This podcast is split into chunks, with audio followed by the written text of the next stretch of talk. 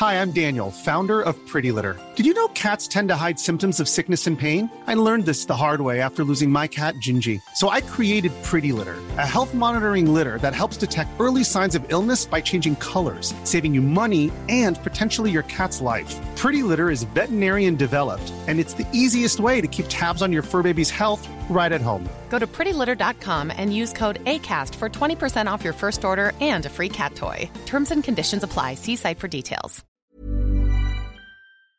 This is your spoiler warning. If you have not seen Frogs for Snakes, good luck finding it, because it was really difficult to get a hold of this 1998 indie film. But, yeah, if you don't want it spoiled, then don't listen to this episode. You've been warned. Don't be a fool. That's all. Thank you. Peace. I hate the word. I don't trust. One leg is in a bucket of chicken. Dude, I'm putting a little cornstarch in my werewolves, man. Luigi Mario. Hello and welcome to the Mish and Zach's Leguizamo Rama, a podcast where two friends from Melbourne, Australia, watch one thing starring their favourite actor in the entire world, Mr. John Leguizamo, and talk about it each week. I am one of those two friends. My name is Zachary Ruane. You might know me from...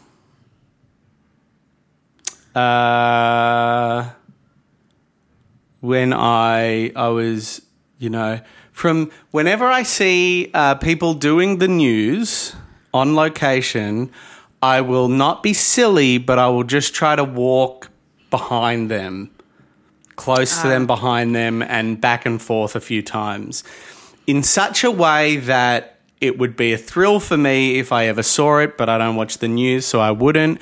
But if they were talking about something really, really serious, I wouldn't be being too disrespectful. But also you would know that if your folks were watching the news and they saw you, it would give them a thrill. Yeah. It's someone, yeah. Or maybe one it's of... It's for other people. It's a selfless act because you're wanting your loved ones to get excited about it. Or maybe like you, our dear listener, maybe you might be watching the news. And you're listening to this podcast, so God knows what your viewing and listening habits are.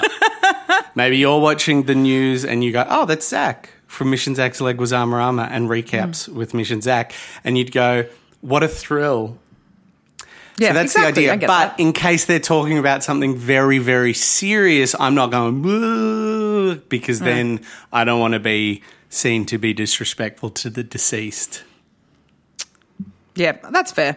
So you might know me from that situation if you watch the news. Mm. And I'm joined, as always, by my co-host, compadre, friend, who you might know from, Mish Wittrup, who you might know from. I don't walk behind the people who are doing the news on location, but if I ever drive past it, I always slow down and try and guess what it is that they're reporting on. Love that. Yeah, so like if I'm in my car and I drive past a crew of people doing some news, I always try and take a guess at what it is that they might be up to. And usually it's weather. Usually I come to the conclusion that they're chatting about the weather. But I also play that game. Like if I'm walking around and I see a couple, I often think in my head, like, how long have they been together, and like, and what is their backstory? And I really enjoy that game. I love that game. It's a fun game. As well. Yeah, I love that game. It's good to play on transport. Like when you see people on transport, it's often I find it more interesting to do it with couples, because like you can go, ooh, I reckon they've been dating for 5 months, and he's into it more than her, or something like that. You know what I mean? Yeah. I just had a thought about when you mentioned those people, like those reporters, and I mentioned those reporters. I did with Win News. Win News is the country version of Nine. Nine is one of the networks in Australia if you're an international listener. And so think NBC, ABC, CBS if you're from the US. Think Channel 4. If you're from the UK. And so Win News, local news, and I was thrown because I did 3 days with them and I was thrown because the lady had a different voice in person. I imagined you would step into a Win News office and it would be like, "Hi, Sally, how are you today?" You know, has somebody finished the instant coffee? You all know you need to finish it. You need to buy the new instant coffee if you finish it. That's right, Trevor. I finished the coffee, but we agreed last time that you would buy the new coffee on Tuesdays. Have you been finding lately that Barry is a real cunt? I haven't enjoyed Barry for years. I have hated him ever since he took over from Tanya. Stacey, I think Barry's coming up the elevator right now, and you need to maybe be quiet about him, for he might overhear you. Thank you for the heads up there, Trevor. Much appreciated. I'm going to shut the fuck up now, as I'd like to keep my job. So that's like, I imagined it to be more like that, but it was a little bit more like, I imagine you're into computer games, you shy, long-haired boy that I'm being told has to sit with, like, come in the car with me. I imagine you're into computer games. I'm like, oh, no, not really, more into movies. Oh, okay, cool, all right. Anyway, have we got the camera going? Is the lighting okay? All right, here we go. News as fires break out in the da-da-da. She's like, what the fuck? And I've always wondered, is it like a thing that they just know to do? They see other people do it, so they think, if I'm going to be on the news, I have to talk like that? I think it's like a phone voice. I think people who are naturally good at the news, just like people who are naturally good at being on the phone, they have a voice. But it's a conscious decision. I mean, you're consciously shifting your voice in a very dramatic way, less so on like the classy newsers, like the ABCs. ABCs and the other ones, they don't do it, but the like the network. So I'm like, do they consciously just go, I'm going to do what they do because they do it and I get on? Or is there like a second-year journalism university, someone comes in and goes, so you've just got to put your voice right in your nose and just be as like loud and articulate. Now say everything like this. Maybe it's because that voice, it's hard to decipher any kind of bias from it, like opinion. So maybe if you talk a little bit more like this, you can't tell my opinion on this subject. Maybe. Yeah, maybe. So that's what I'm saying. Do they teach them that? Do they go... Maybe it's just got deep, deep roots in tradition. You know what I mean? Like going back to like 1920s radio, like radio news, like this, coming in now, we have electricity. Stuff like that. You know how they said, coming in now, we have electricity. I don't understand decades, man. I don't get what happened when... But I think it's a very specific thing as well to, like, country news. Like, it's like, the local fete is coming to town. I love the... Oh, my God. The local fete is coming to town. It's more like that. It's, I can't do it. It's a hard voice to do. I would say maybe, like, 6 years ago, I was driving to Sydney and it was in my old car and I only had a few CDs. This was before you could attach your phone to your car and listen to music. You had to listen to radio or CDs. And I was over all my CDs because I'd already listened to all of Nick Cave's latest album and Kings of Leon's old albums. And I think I bought the Gotcha album at that time as well. Oh, my God, Mish, that's I'd already listened to all of those. Oh, the Black Keys. I had El Camino, I think that was their album. Fucking sick. That's a sick fucking CD. Anyway, I ended up listening to country radio and it was sick. It was so good. It was just really entertaining because they must just be like, no one's listening to us here in the middle of nowhere. I think people definitely... It was AM radio. People definitely listen, right? But you're only like... a few degrees of separation from anyone listening. So there's this almost this like friend of a friend element, isn't there? Like even like the big ones, like even the ABCs and everything, it's just like, oh, g'day there, it's me. At the very least, you know someone who knows me, and we're going to talk about whatever the fuck I want because you're not going to bitch about me because there's a chance someone will go, oh, I know him or her. Yeah. And it's just it's beautifully lazy. Like there's no structure. It's just, but it's really nice. It's not lazy like fucking pick up your act. It's lazy in the fuck yeah. Like I found you get paid to do this fucking drivel. Because I only really listened to country radio and like occasionally, you know, your 3TRs, 3TRFM, 3GG, which is, you know, the 80s, 90s and today. That sort of country commercial, which has a bit of that energy, but that was only ever in buses and stuff. What I listened to Triple J, I listened to like my parents listened to ABC and local. So that energy is what I tend to know. And Triple J back then was a lot more laid back. So I find it so confronting when I listen to commercial radio. Like it's just so like intense. Like it's, I don't know, I think I've talked about this before, but it is just so intense. It's like, whoa, okay, we're going to do this. You better sit deep, just one of us, get over there with my city, my name. All right, now we got Kings of the Center and Taylor Swift, but we've put a beat to it. Okay, that was Taylor Swift there, and you're not going to somebody. And it's just like, oh my God, this is how, why would you listen to that while you're driving?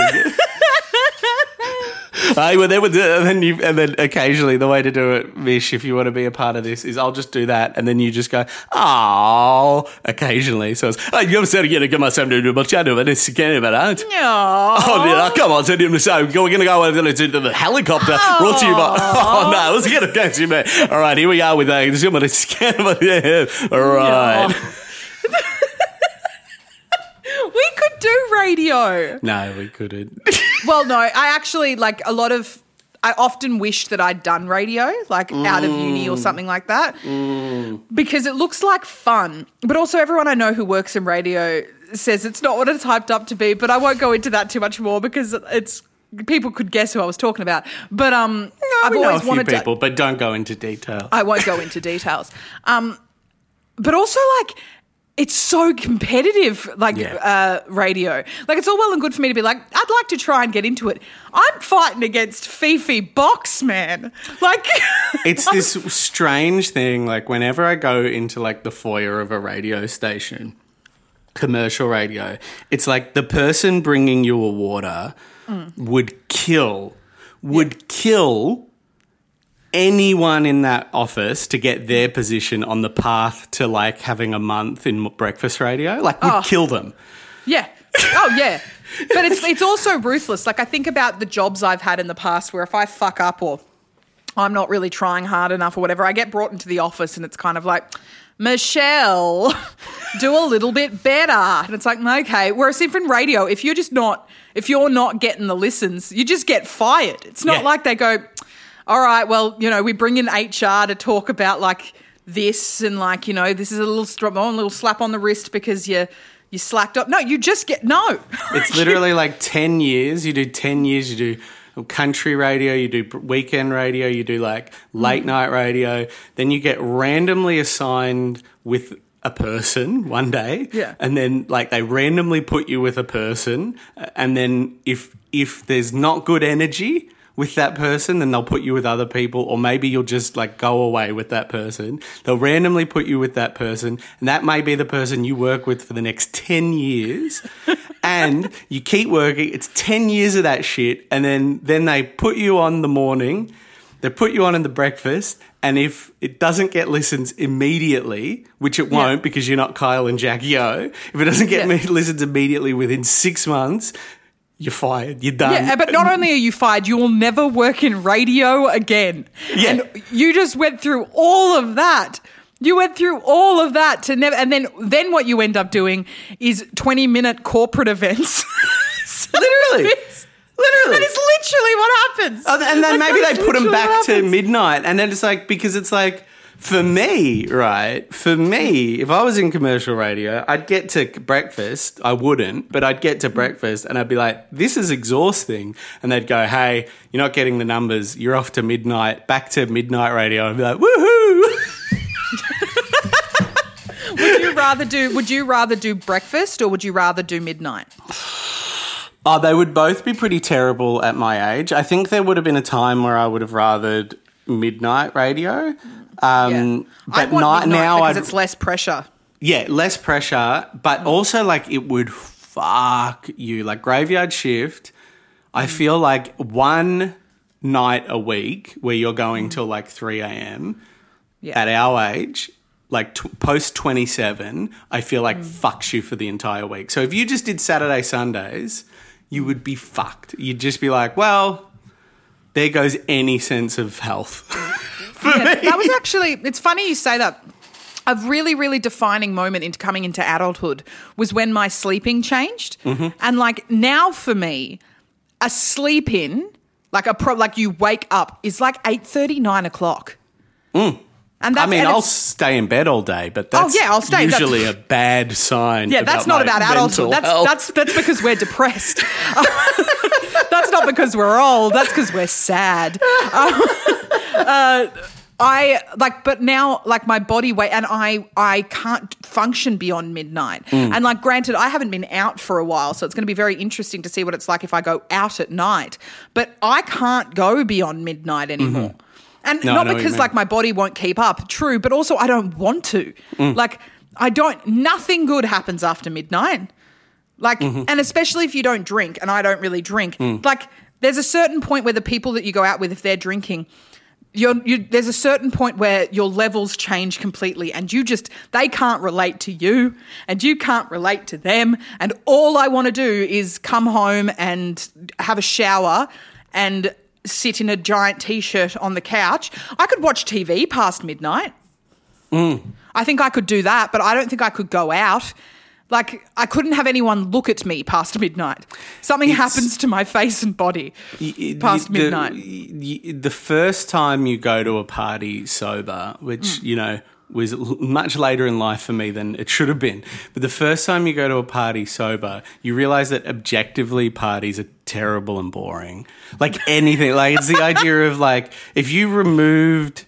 It's just this notion of, like, do you know what's fun is spending hundreds of dollars on drinks that aren't that yummy while music is played very loudly and you talk to people. Like, it's just like if you said that to me at 22, I'd be like, that sounds like a really good night. Mm, but really though, if someone said to you, okay, we're going to put you in a room with hundreds of people, you only know two of them, and we're going to play music very, very, very loudly.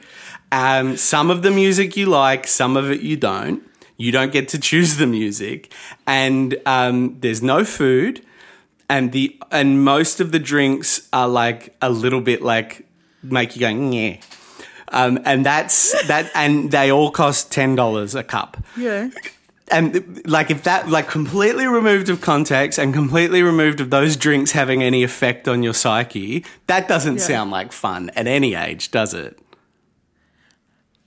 No, it doesn't. But like even now though, and maybe it is because it's been like a year and 2 years almost since I've had like a big night party, out. Yeah. Not because I don't have friends, but because of COVID. Mm-hmm. Believe me, I have so many friends that want to party with me. Mm-hmm. They want to party hard, but we can't. Mm-hmm. Mm-hmm. There is a part of me that would love to have a night like that because I don't remember what they're like, but I know that an hour and 15 minutes into that, I'll be like, oh, I don't like these. It's very physically demanding. Dancing is very physically demanding. I love a dance though. Like I do. Sober dance? If you do, that's wonderful. Please prove me wrong. No. See, what I love is a wedding. I love weddings. And I sober wedding? No. But see, I don't drink. Yeah. But I do drink. I think I've talked about this on the podcast.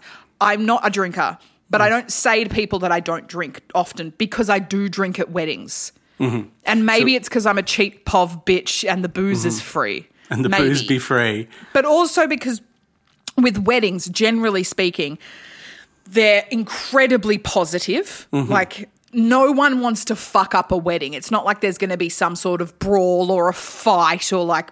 You're not drinking for the wrong reasons. Yeah. Totally. And it's just full of love and everyone's so happy. And the dancing is great because the music is always super kitsch. and like super twee, and you're just like, I love this. And it's not too loud. It's not too loud. You can go and talk at the tables, you know. Yeah, exactly. You can sit down if you want to. Like, it's just that kind of, I love that. I love that. I would argue though. No, I'm setting a bad example. It's if you've got a problem with drinking, go sober. Parties are still fun. Okay. I stopped drinking and I have not looked back. I love parties still. Everything Mish just said about weddings is absolutely true when you're sober. It's not just sitting around with some family and a lot of people you don't know while...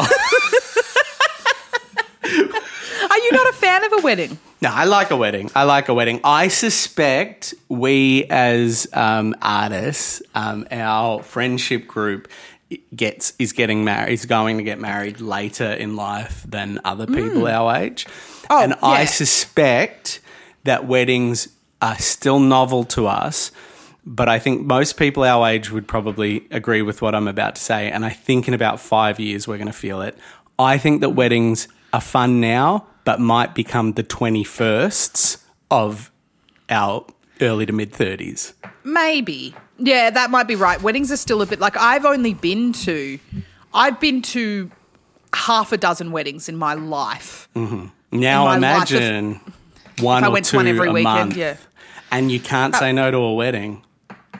You can't really say no to a wedding, can you? But, like, we have some friends of ours. Like, I don't think we should say their names. We have some friends of ours that have a wedding coming up very soon. I'm so excited for that wedding because they're the first of our group of mates to get married, like with our, like, immediate group of friends. And and also because we all haven't seen each other in a while and I just want to, like, you know, that'd be fucking great.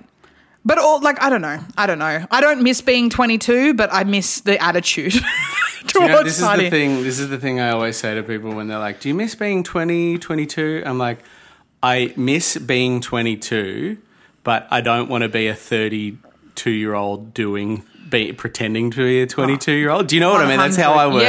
It's like, that's perfectly said. I would love to be 22 again from time to time. Yeah. But like I don't want to do house the 22. Yeah. Oh, we had. Party. Oh, listen here, listeners, and this is not a joke. This is for real.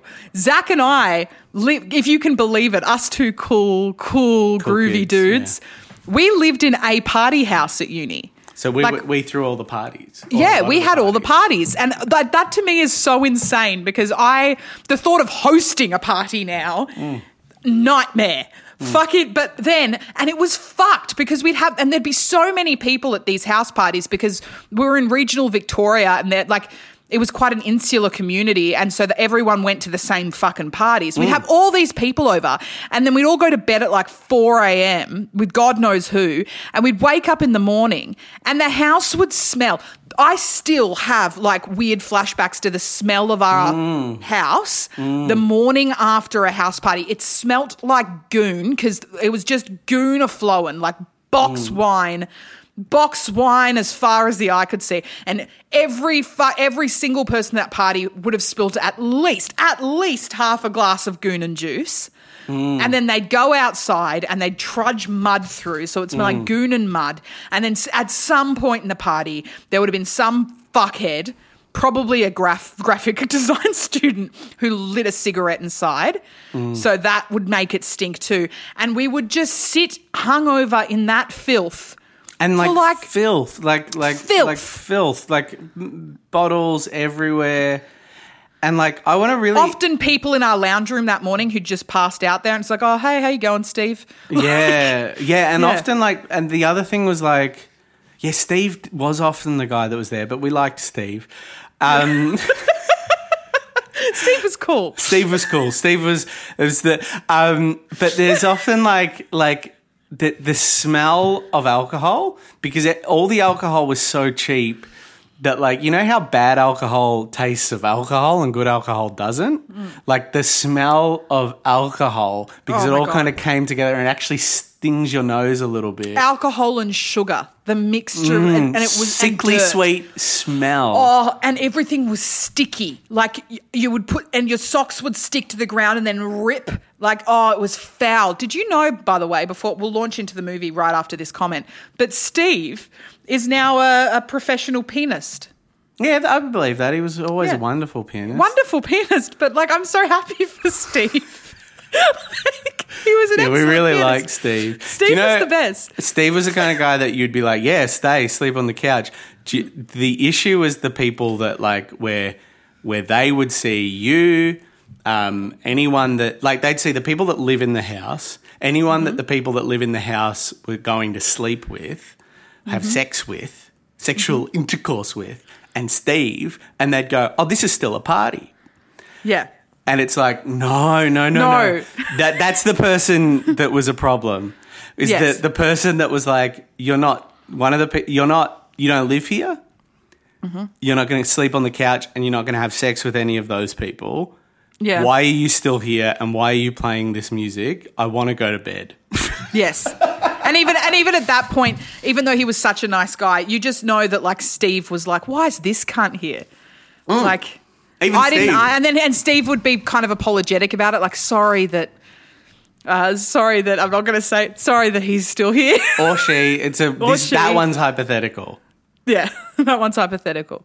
But if you're listening, Steve, long time no see. You're not listening. We love you, Steve. Steve was great.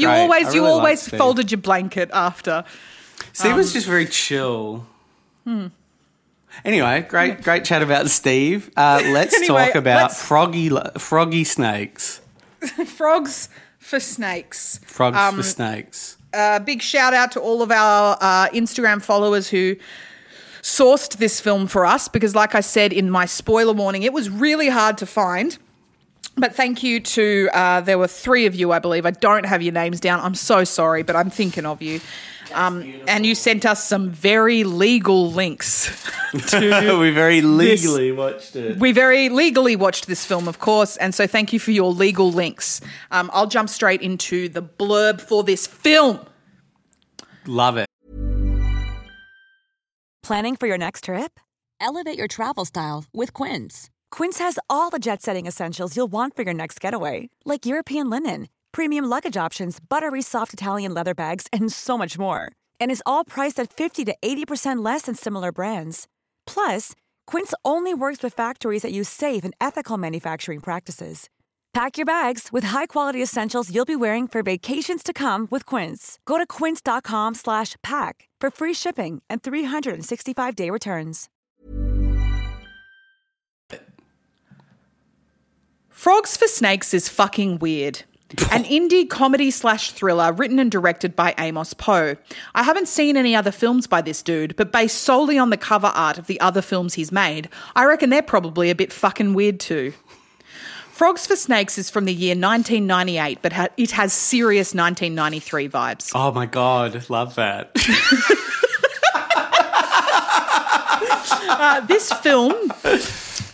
This film follows Eva, played by Barbara Hershey. She's an out-of-work actress that also does a bit of debt collection for her ex-husband, a producer by the name of Al. The debt collection is the kind with a gun, not the legal kind with paperwork. Eva also hangs out with a bunch of other struggling actors, and together they all talk about theatre a lot, often breaking off into weird monologues from various plays and films that not many people would have heard of.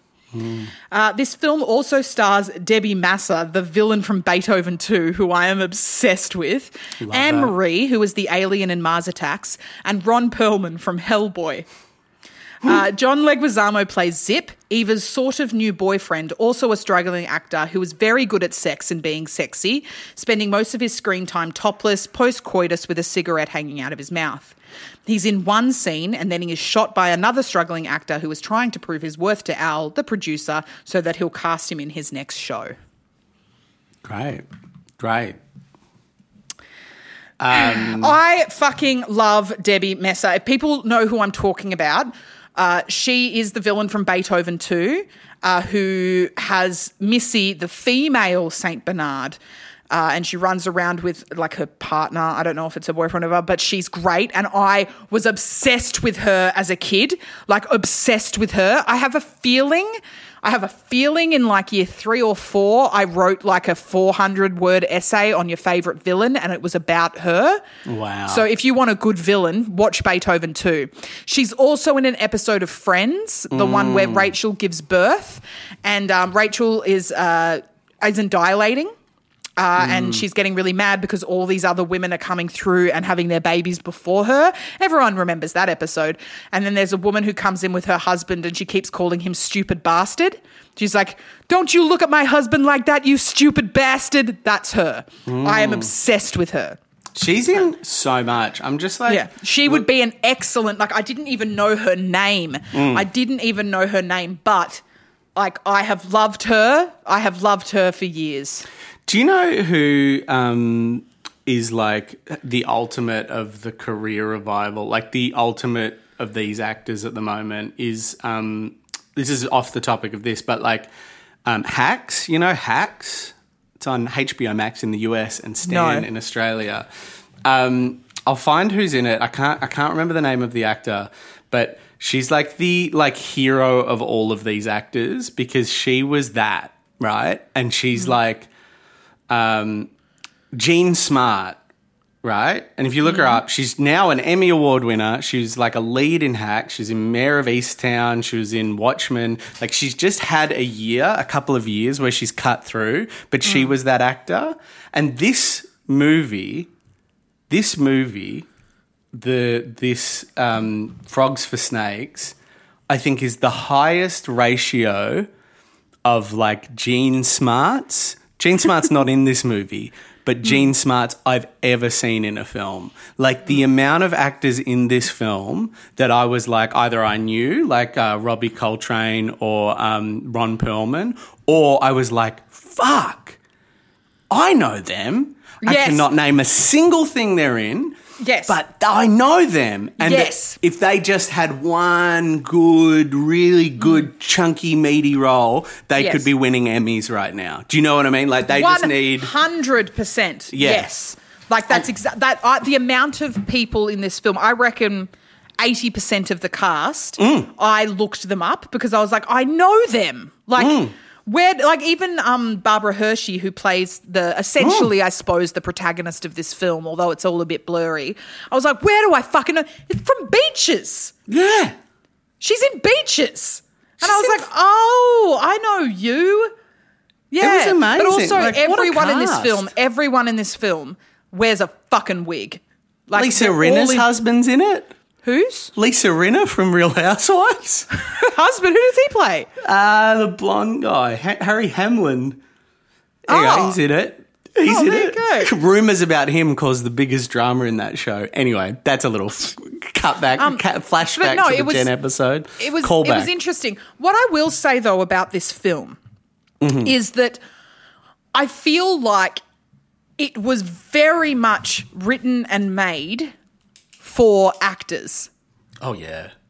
Do you know what I mean? So I think that if someone who is not interested in theatre or acting or even not even just actors but like acting students, people who are actively pursuing a career in acting, I feel like this film was made purely for them because I don't know how relatable it would have been for somebody who hasn't studied or has a passion or a burning desire for it because what I will say is that I think a lot of people who haven't studied acting or who don't hang around a lot of actors would see these characters and be like, what a bunch of wankers and what a satirical kind of take on that character. Whereas there was a big, big, big part of me that was watching it and just going, yeah, so because I know those people and like I do and that kind like I just can't imagine that a lot of people would have seen the irony. And that in itself sounds like a line from the film because it sounds fucking wanky.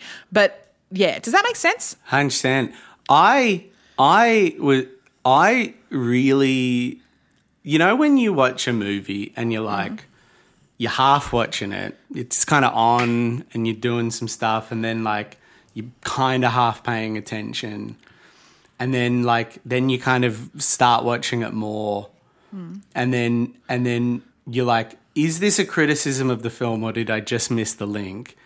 Because this, what you're saying is so true. It's a very bordering on naturalistic representation of middling actors going about their lives, right? Also, they have guns and kill each other. Yes. Right? But I don't know if there's ever really a point where it is really explained to us why they are doing both of those things. No, yeah, exactly. Is that right? That wasn't me just missing the scene. No, because like I also about halfway through this film lost a bit of interest in it. Right, yeah, see we did a reverses, you know. Oh, okay, I was like, no, so the first half, oh cool, we could meet somewhere in the middle. First half I was like, ooh, I could get into this little bit of indie wank. And I did think to myself, I'm like, I reckon Zach might like this movie. Ah, so that's because of the indie nature. Okay, that's what you think of me. No. No, I hear you, absolutely. But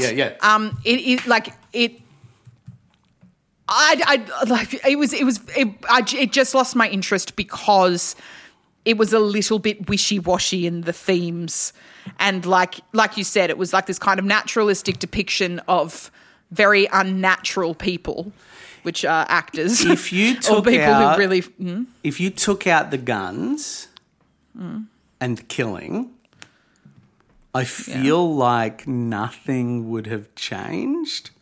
Like not really. Yeah, that's fair to say. Like there was no like I was just like, why are they shooting each other? And I think that was kind of the idea. It was like satire. But I was like, why are they? And just be like, hey, I really want to get into this play. But also I killed a man. I'm like, why did you do that? I was like, kill that person. Yeah, it was very, very odd. Like, yeah, very odd.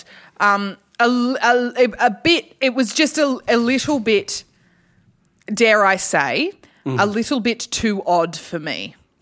Is that fair to say? Like, I mean, people, like, I love a bit of wank. I can swim in a pool. I could swim in a pool of fucking wank water for days on end. Not a problem. But this one was just, the water was just not warm enough, I think. That's totally fair, Mish. Yeah. But I stuck with it because I fucking love what's her fucking name so much? That one. Debi Mazar. Love her.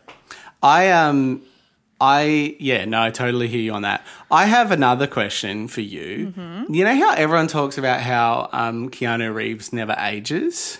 Yeah. They're like, Keanu Reeves, he never ages, right?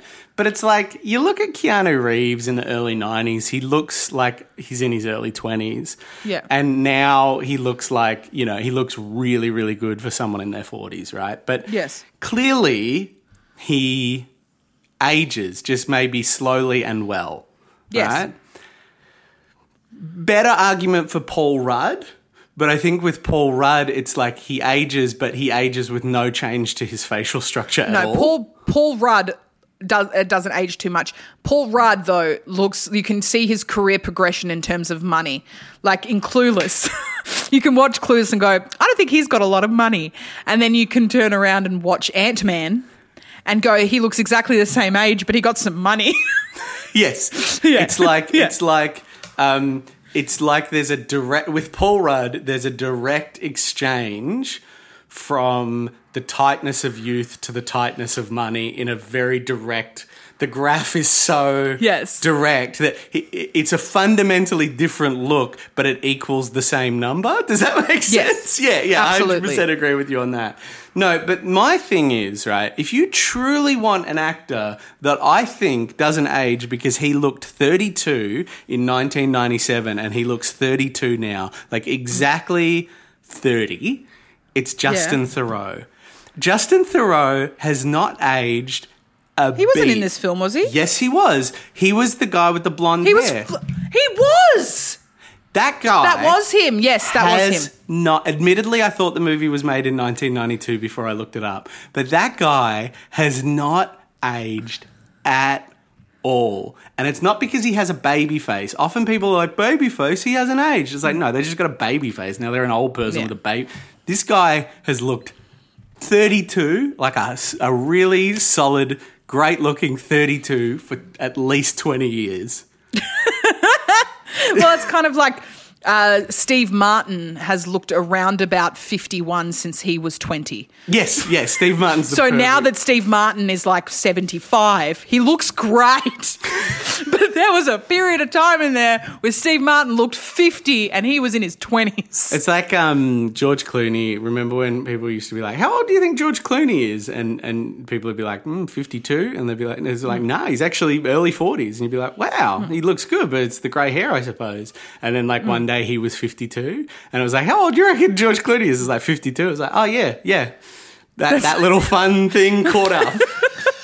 No, it doesn't work anymore. But Justin Theroux is in this movie and that was a moment where I wasn't looking and I looked up and I'm like, oh my God, that's Justin Theroux with a little I didn't hair. Even because the very legal version that we watched wasn't the clearest version. Even though it was legal, it wasn't the clearest version of the film, I think. But how much did this have early 90s vibes? The fact that this movie came out after Romeo and Juliet blows my fucking mind because John Legs, I would love to talk about him for just a couple of minutes in this film, if I may. That's the thesis of the podcast, so I think it's probably fair. Let's travel back in time, shall we, to episode number 3 that we did of this podcast, if you can remember, Body Count. Mm-hmm. Body Count was great, but genuinely uber entertaining, right? Episode number 3, loved it. Would genuinely be interested in watching it again, actually. Big Body Count vibes. He's got long curly hair. He's kind of pale. He's hot, and this is sexy Luigi for sure. But what I find really interesting now that you and I have come to this conclusion that within the sexy legs pocket, there's this Leguizoliwood. This, although it took place during his Leguizoliwood era, to me is so far removed from Leguizoliwood. I cannot agree with you more. I'm watching this movie and I'm thinking, oh, wow, I think we need, because I didn't know when it was made, and I was like, I think we need to make a new era. We really need to define the baby legs to sexy Luigi transformation stage. We need to give it a name. Maybe we have, and I can't remember, but I was like, I think we need to really nail in on that transitional phase because that's what this is. He's still got the baby face going on. He's not quite a fully formed sexy Luigi yet. Yeah. Yet this was made 2 or 3 years after he played Luigi. Yeah. Crazy stuff. It's insane. But I also just looked up Body Count then and it was actually made the same year as Body Count, which makes sense. When was Body Count made? 1998. I thought Body Count was like 92, 93. Same, man. Oh, my God. This is like those moments in like archaeology where they're like, you're off by 100,000 years. These guys came after those and it's like, what the fuck? This is what I'm getting. This is what I'm vibing. This is feathers on the dinosaur stuff. I feel like 1998, a standalone year. Was a year where John Leguizamo maybe went, hold on, I was phenomenal in Romeo and Juliet. Why did I not get the recognition I deserve for doing such an amazing job? And hold on a second, fucking 5 years ago, I made a life-changing decision to not be in Philadelphia and to be in Super Mario Brothers. Maybe it all kind of hit him in 1998 and he kind of rejected Hollywood a little bit. And just for the year, he just needed a year off where he let his hair grow out and he kind of he's still delicious looking. Do not get me wrong. He's sexy in this film. But it isn't that ripped bod. It isn't that toit tight thigh muscle Leguizamo that we're so used to in the Leguizoliwood era. So I feel like I would be really interested to know what happened to him in 1998, like what kind of a year that was for him. Mm-hmm. Mm-hmm. I reckon I just reckon that was a year for Johnny Legs to kind of go stick it to Hollywood a little bit while still doing film. Can I propose something, Mish, that's like a little – this is going to be a tough pill to swallow. Yeah. I think when we came onto this podcast, we knew about Luigi, we knew about Super Mario Brothers, and we built a lot of our findings and our feelings around that concept. I think now we have more information in front of us, and if we're going to approach this ages of John Leguizamo in a properly scientific way, we need to accept that maybe some of our findings early on are comparable to the findings of Freud. Yeah. Are comparable to the finding, like I said, when they, like, we can keep on going with those scaly skeletal dinosaurs, or we can accept that they were plump little feathered things. And I think what we need to do in the interest of scientific accuracy is let go of some of our earlier findings and say, look, there's some stuff about the 90s that we don't know. Yeah. That we've gone with this. I kind of think like the whole 90s. Like I think we can kind of confidently say the spun Moulin Rouge era, I'm pretty happy with saying is the Leguizoliwood era. Right? I'm pretty happy with that. But I think we really need to break open the 90s and go and really start from the start. I agree with you, though. I'm so glad that you said it because every time we watch a film from the 90s, I'm just so thrown, Zach. Like 100% sexy Luigi is a thing and I respect it. Sexy Luigi and Romeo and Juliet are tapping into a similar thing, right? Yes. But I don't know if that we can build eras around them because they might be outliers in the – but maybe not. I think we just need to redefine it. I'm not ready for that. I just think that we need to be open to what the 90s was for Johnny Legs. I think so too. And hopefully maybe by the end of this whole podcast process, we've become really good friends with Johnny Legs, and we can just after we've recorded our final Leguizamo Rama episode, and we do our final send off, and we say thank you so much for listening. We hang up Zoom and GarageBand, and we go and have a coffee with our mate Legs. I hope we're doing it in person in 3 years' time, ish. Fingers crossed. And we go and have a coffee with our friend Johnny Legs, and we're like, hey man. Just in our findings, in our watchings, what were the 90s like for you? And we'll truly then we'll know. Here's what I'm proposing. Okay. And this is my proposal involved a coffee with John Leguizamo, so yours better be fucking good. Well, I think what your proposal, that's going to get to the spirit of the thing. That's going to get to but in terms of scientific accuracy, in terms of archaeological integrity, I propose, and this is, you know, when we publish this paper, this is going to be as controversial as when they decided Pluto was no longer a planet. Pooh, that was a big day.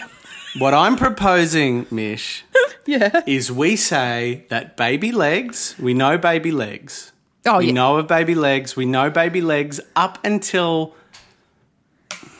I'm going to say with confidence, big-jacketed Baby Legs, I'm going to say with confidence Miami Vice. I say with confidence regarding Henry. Maybe. I think regarding Henry, I just want to leave on the table and let me just tell you why. I think we've got Baby Legs, which we know with confidence, little man, big jacket. Maybe regarding Henry, but I want to leave it open. At the other end of the spectrum at around 2001, I think with confidence Leguizoliwood. That's spun, that's spun, that's him doing Moulin television Rouge. Interviews with long-sleeved black tees. It's Moulin Rouge. Yeah, gold chain. He loved a gold chain. Yeah. Absolutely. And I want to propose that from Miami Vice to 2001 spun Moulin Rouge era, we got to leave that open. and we got to really just take a step back and over the next few podcasts talk about what we think that era was and really reassess, let go of what we thought, because I think that sexy Luigi, it's the wrong thing to hang it off, and we need to look at the evidence and just go, look, what our findings is right now, what our feelings are, is we know about baby legs, we know about Leguizamo Wood, and we need to reassess the 90s. What are your feelings on that? It's hard. I don't like to let go of sexy Luigi because he's so important to all of our lives. We might well find a sexy Luigi. You know, we might well find. I'm confident that sexy Luigi is in there. I'm confident in our findings. Mm-hmm. I'm confident in his sexiness. That sexy Luigi is a thing. Mm-hmm. But I hear what you're saying and I am open. I'd be very, very interested to hear what the listeners have to say because they might be quite attached to sexy Luigi. Now, just because you're attached to the idea of something doesn't mean it's right. You know, we're talking like this is not the Leguizamo religion. No. This is the Leguizamo. These are the Leguizamo. We are Zach and Mish are a couple of Leguizamo. We have a process. Leguizamo scientists. And the power we have is that we are able to let the evidence tell us when we're wrong. And Mish, I think we might be wrong, and I think we have to. Now, I'm not saying he wasn't sexy as Luigi. Now, I'm not saying he didn't play sexy Luigi. Now, I'm not saying sexy Luigi needs to leave the lexicon. What I'm saying is we need to just give the 90s a rest and dig into that. I think the next few months of this podcast. And I think and I hear what you're saying. And I'm talking to you, listener, now directly, who is attached to the sexy Luigi. Me too, and I get it. I get it. But I think it's time that we do embrace science. I think it's time that that you have to accept that Zach and I are, qualified Leguizamo scientists. Mm-hmm. And Leguizamo as qualified Leguizamo scientists. Leguizamo scientists, yeah. And as qualified Leguizamo scientists, I think it's best that you trust us and maybe not go and listen to, say, what a Joe Rogan thinks and base your entire belief system off Google or Facebook and maybe listen to us a little bit more. Look, we might egg on face, we might land on where we're at, but I think we've just got to throw it open, come back to it, and I think focus on that over the next few weeks or months. Let's get to the bottom of this. What were the 90s? Let's lay it out. I think we can really do some good work here. It excites me. It really gives me a sense of purpose. Yeah. Because I just don't know, man. I just don't know. And sometimes it's okay to be on that point. My next point is the 90s Amos. The 90s Amos, Yeah. Who knows? What was happening in the 90s Amos? What was the order? What was the sense there? Was sexy Luigi, baby Luigi, done up? Was it an early version? We just don't know, and I don't want to get caught up in conjecture here, and I don't want to get caught up in those old ideas. I think we've got to start from the start. Second point is, how come Kristen Ritter was in this film? She would have been a baby then. I don't know. There was a lady that looked a lot like Kristen Ritter. Really? Yeah, the one with the dress that was all like, I think bad at acting, but maybe not. Yeah. I don't know. That's Anne Marie. Now, who's Anne Marie? Anne Marie is a model who, have you seen Mars Attacks? Lisa Marie? Oh, maybe it is Lisa Marie. No, I don't. Oh. I've said that in a way that I just Googled her when you said Marie. Oh, wow. So have you seen Mars Attacks? Yeah. She is the alien in Mars Attacks. Wow. Yeah. Mars Attacks is very funny. I haven't seen it in a really long time, but fuck for funny. She was engaged to Tim Burton. Get out. Well, that makes sense. Burton abruptly ended their relationship following the premiere of 2001's Planet of the Apes, which he directed. Tim Burton directed Planet of the Apes? Yeah. I didn't know that. Yeah. Fuck off. There's like an amount of money that when he goes, there's a budget that when he goes over it, there's a lot. What is your Leguizamo rating for Frogs for Snakes? Oh, man, I don't know. A title anything that anymore. Makes no sense to me. No, don't all. You understand? It's the quote from the thing at the end. The frogs were her friends, the snakes, the hitman actors, and she has learnt not much but to not fatten up the frog friends for her snake hitmen. Why were they killing them? I don't know, Zach. It was odd. It was an odd film. So based on the scene that we had Leguizamo in it, maybe arguably my favourite scene in the film because of Leguizamo, maybe. Mm-hmm. But it was this very sexy. You got to see his bottom. We did. We got to see his bottom, and him doing the sex and doing lots of kisses in bed. And a Marlon Brando impression that was actually quite good.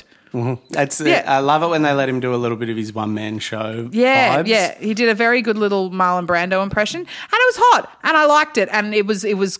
It was sexy. Mm-hmm.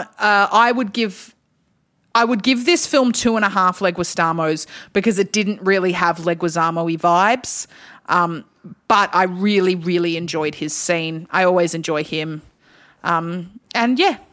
I enjoy a long curly-haired Leguizamo. Mish Wittrup, what is more Leguizamo-y than a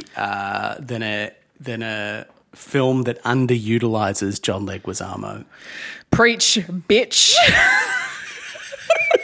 There is nothing more Leguizamo-y than a great, compelling Leguizamo character killed too early, and killed him. There is nothing more Leguizamo-y than being disappointed that they kill Leguizamo. That's the true Leguizamo feeling. That's the true Leguizamo feeling. That's why I give this film 4 Leguizamos. Beautiful. because they took away our Leguizamo.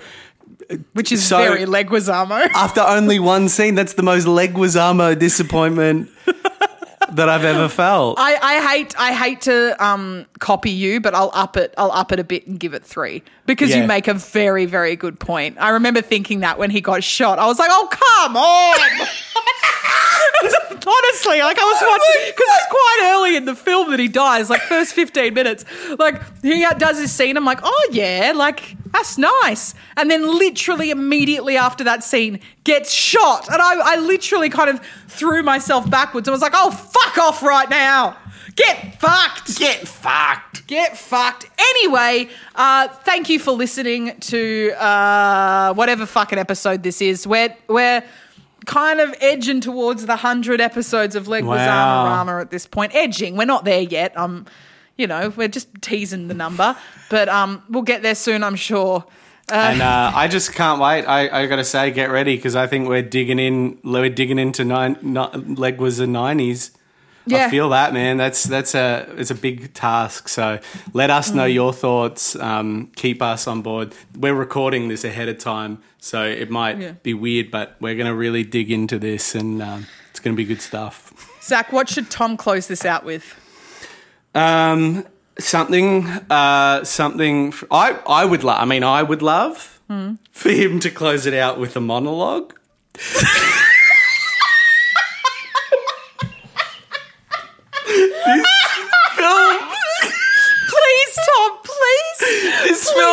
Features a lot of people doing monologues from their favourite plays. Wait, so Tom doing the monologue? Yeah, Tom doing, I'm thinking Willie Lerman or whatever his name is from All Tom, My Sons. Please, I am begging you, please do that. Please, just like a couple of lines from Death of a Salesman. Death of a Salesman. Tom, if you could do a bit of Death of a Salesman, that football boy, maybe something from The Crucible, your choice, just make it Arthur Miller. We would love that. Yeah. Tom? Please, oh, my God. I honestly nearly came.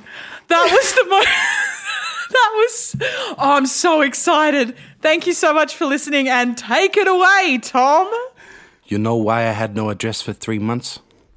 I stole a suit in Kansas City and I was in jail. I stole myself out of every good job since high school. And I never got anywhere because you blew me so full of hot air I could never stand taking orders from anybody. Planning for your next trip? Elevate your travel style with Quince. Quince has all the jet-setting essentials you'll want for your next getaway, like European linen, premium luggage options, buttery soft Italian leather bags, and so much more. And is all priced at 50 to 80% less than similar brands. Plus, Quince only works with factories that use safe and ethical manufacturing practices. Pack your bags with high-quality essentials you'll be wearing for vacations to come with Quince. Go to quince.com/pack for free shipping and 365-day returns. That's whose fault it is. It's goddamn time you heard this. I had to be big boss shot in 2 weeks, and I'm through with it.